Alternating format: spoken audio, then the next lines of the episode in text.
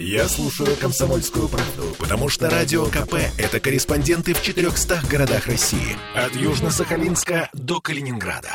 Я слушаю «Радио КП» и тебе рекомендую. Читать не вредно. На днях мы отмечали день рождения писателя Виталия Бианки. ну, вообще официально это 11 февраля, но сам он почему-то его э, всегда отмечал 12 февраля. А в гостях у меня сегодня вовсе не Виталий Бианки, но Ирина Лисова. А, я бы сказала, человек, который всерьез интересуется э, его жизнью и э, всем, что он делал. Для нас Виталий Бианки это такой, как сказать, вот я свое личное э, впечатление хочу сказать. Э, э, детский писатель, который э, писал о птичек. Вот это мое личное э, из детства откуда-то такое глубокое восприятие. Еще раз, Ирина Алисова у нас в гостях. Ир, привет. А, привет. Скажи, пожалуйста, э, чем тебя заинтересовала изначально э, фигура Виталия Бианки? А я скажу так, не то чтобы она меня заинтересовала, мне кажется, Виталий Бианки, вот сколько я себя помню, он меня преследовал буквально всю жизнь, начиная вот с детства, да, когда мы читали его книжки, заканчивая тем, что какой-то момент я попала на лесную поляну, которая была обтянута вся такими баннерами ярко-желтыми с красными буквами. Там было написано «Виталий Бианки, Виталий Бианки». И я такая думаю, боже, что это за знак?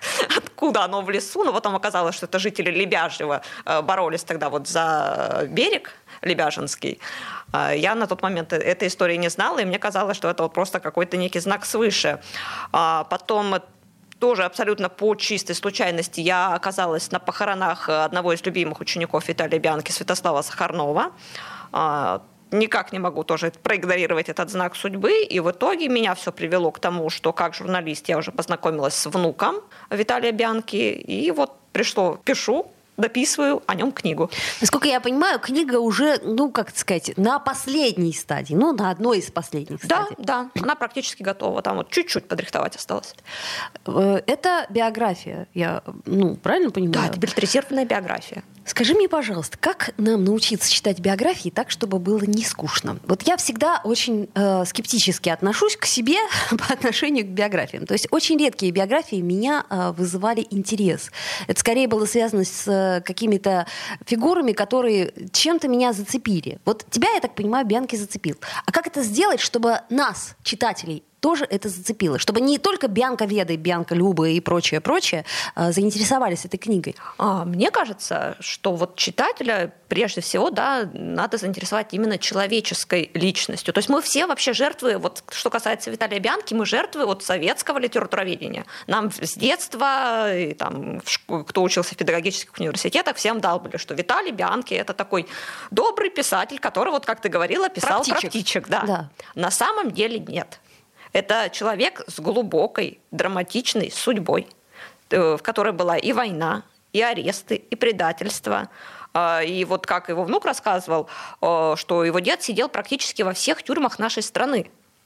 И при этом, да, мы считаем, что это такой добрый сказочник про животных. Э, как бы нет. Слушай, а вот был такой миф, я, я не знаю, миф это или нет, что, э, по-моему, Довлатов об этом писал, э, что писатели, у которых трудные отношения с э, властью, в частности, они выбирали такую нишу, как Сладков, например, как Бианки тот же, Чарушин. Э, но эта ниша про природу и про птичек. Но это не совсем миф, это действительно была такая история, когда в какой-то, да, вот этот период э, жизни нашей страны очень многие писатели ушли в детскую литературу, потому что там казалось безопаснее. И там действовал изопов язык, да, на котором можно было вот что-то такое э, пронести и донести. Но как бы на самом деле ни разу это было не безопаснее, потому что то же самое дело Дедгиза, когда почти всех посадили э, или упекли в психушки, и Хармс, и Веденский.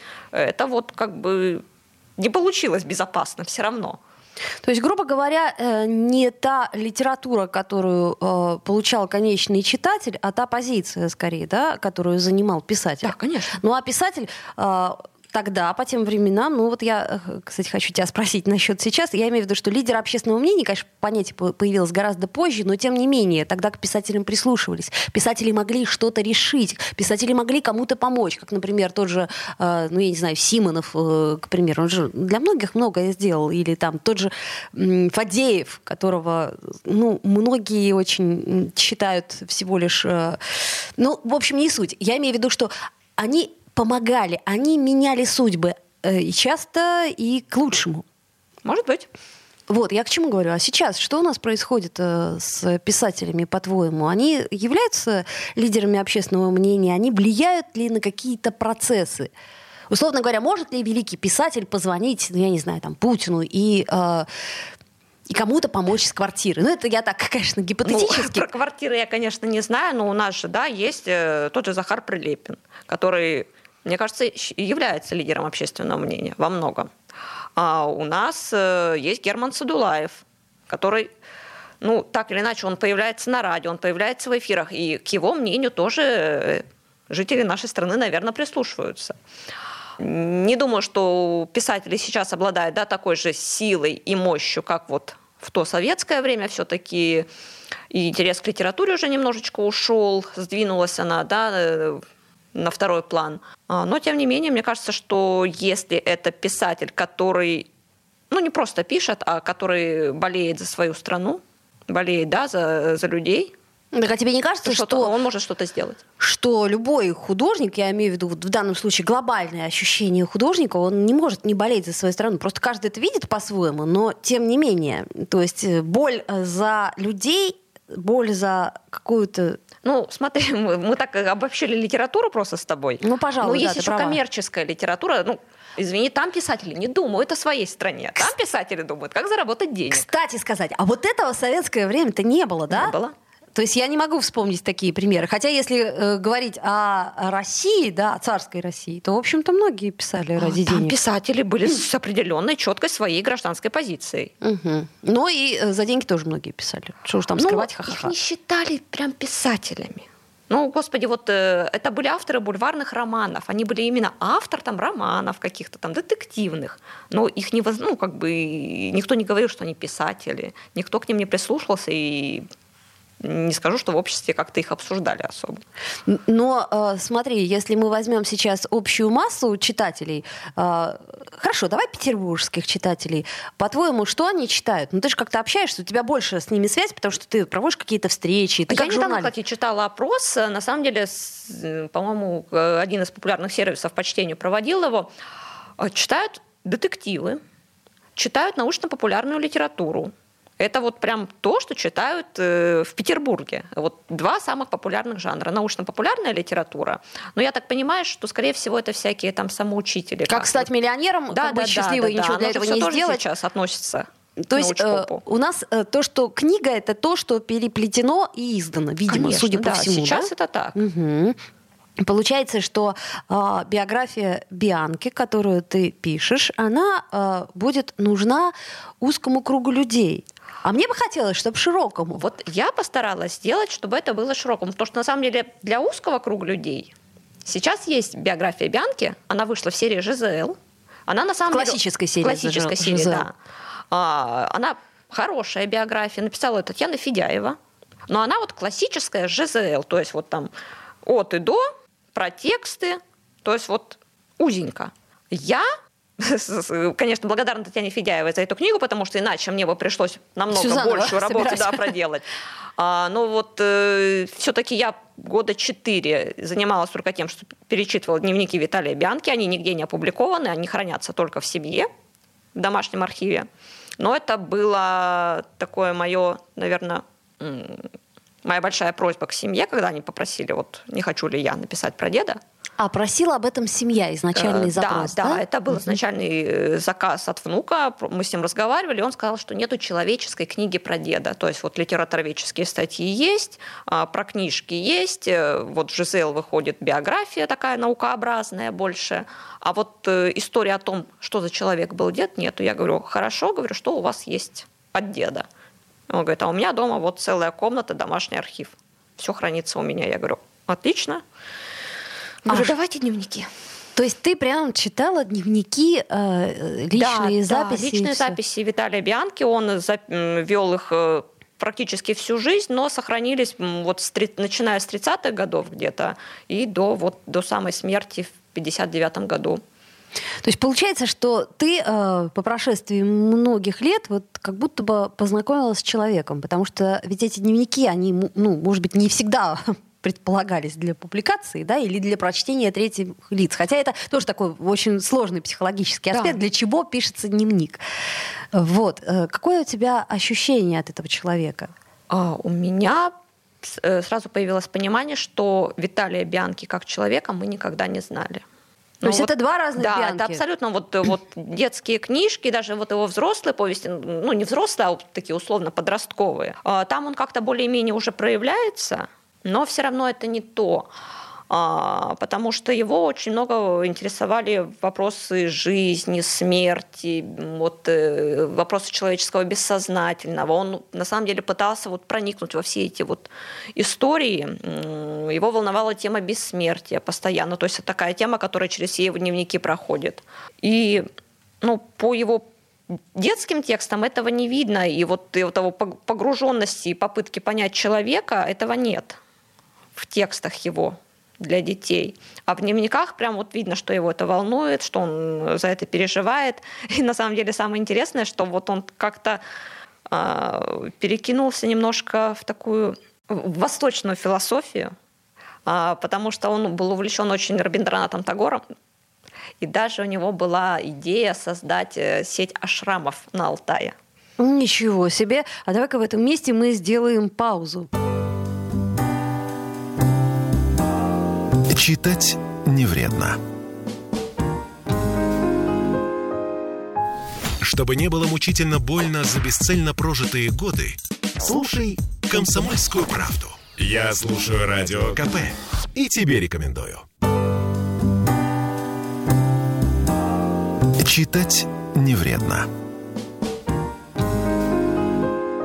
А я напомню, что у нас Ирина Лисова в гостях, и сегодня мы говорим о книге об книге э, Ирины Виталия Валентиновича Бианки. Необычный персонаж. Вот только что, э, до того, как мы ушли на паузу, ты сказала про то, что он увлекался Робин, Робиндранатом Тагором. Для меня это стало откровением. Мне казалось, что он был совершенно как сказать, он был гораздо более естественным человеком. Он, ну, я не знаю, там, ну, например, он, насколько я помню, учился на отделении естественного физмата факультета нашего университета, да? Да. Это я к чему говорю?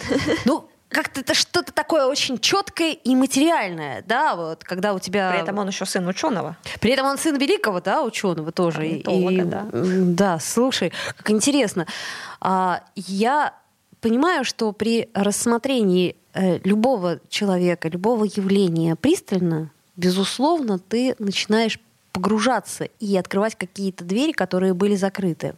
Я просто не хочу э, особо спойлерить. Я хочу, чтобы люди потом, когда книга эта выйдет, а выйдет она очень скоро, взяли эту книгу в руки и э, попробовали сравнить свое ощущение от Виталия Бианки э, с тем временем, которое собственно, вскры, вскрывается в этом труде твоем? Ну, я знаю, что ты давно этим занимаешься. Сколько уже лет-то? А, ну, я недавно считала, это получается 4 года уже я живу с Виталием Бянки плотно-плотно. И, ну, самая меньшая часть это вот именно написание книги. Все остальное это было изучение архивов. Причем, да, не только те, которые у семьи хранятся, а у нас есть замечательный архив э, литературный в городе, Цгали, который и исторический архив, где я там смотрела его всякие школьные документы, табели об обучаемости. И как он учился? Плохо. Плохо учился? Плохо учился, Ой, был двоечником, троечником, мама расстраивалась. Угу. Ну что ж, это бальзам на душу. А, кстати, насколько я понимаю, э, то, что он писал э, про птиц, это тоже... Ну, почему про птиц? Потому что он э, читал лекции про, по орнитологии, да, если он я не ошибаюсь? Он не читал лекции по орнитологии, а он писал не только про птиц, он писал вообще про разных животных, и это большая заслуга его отца. Потому что отец с детства приучил его ходить в лес, рассказывал ему о повадках животных. Кроме того, у Бианки постоянно и в городской квартире, и потом летом на даче жил целый зверинец. И э, всякие... А расскажи подробнее, кто? Интересно же. Ой, с, э, начиная от всяких лосят, у них жил какое-то время лосенок, которого спасли, принесли Бианки.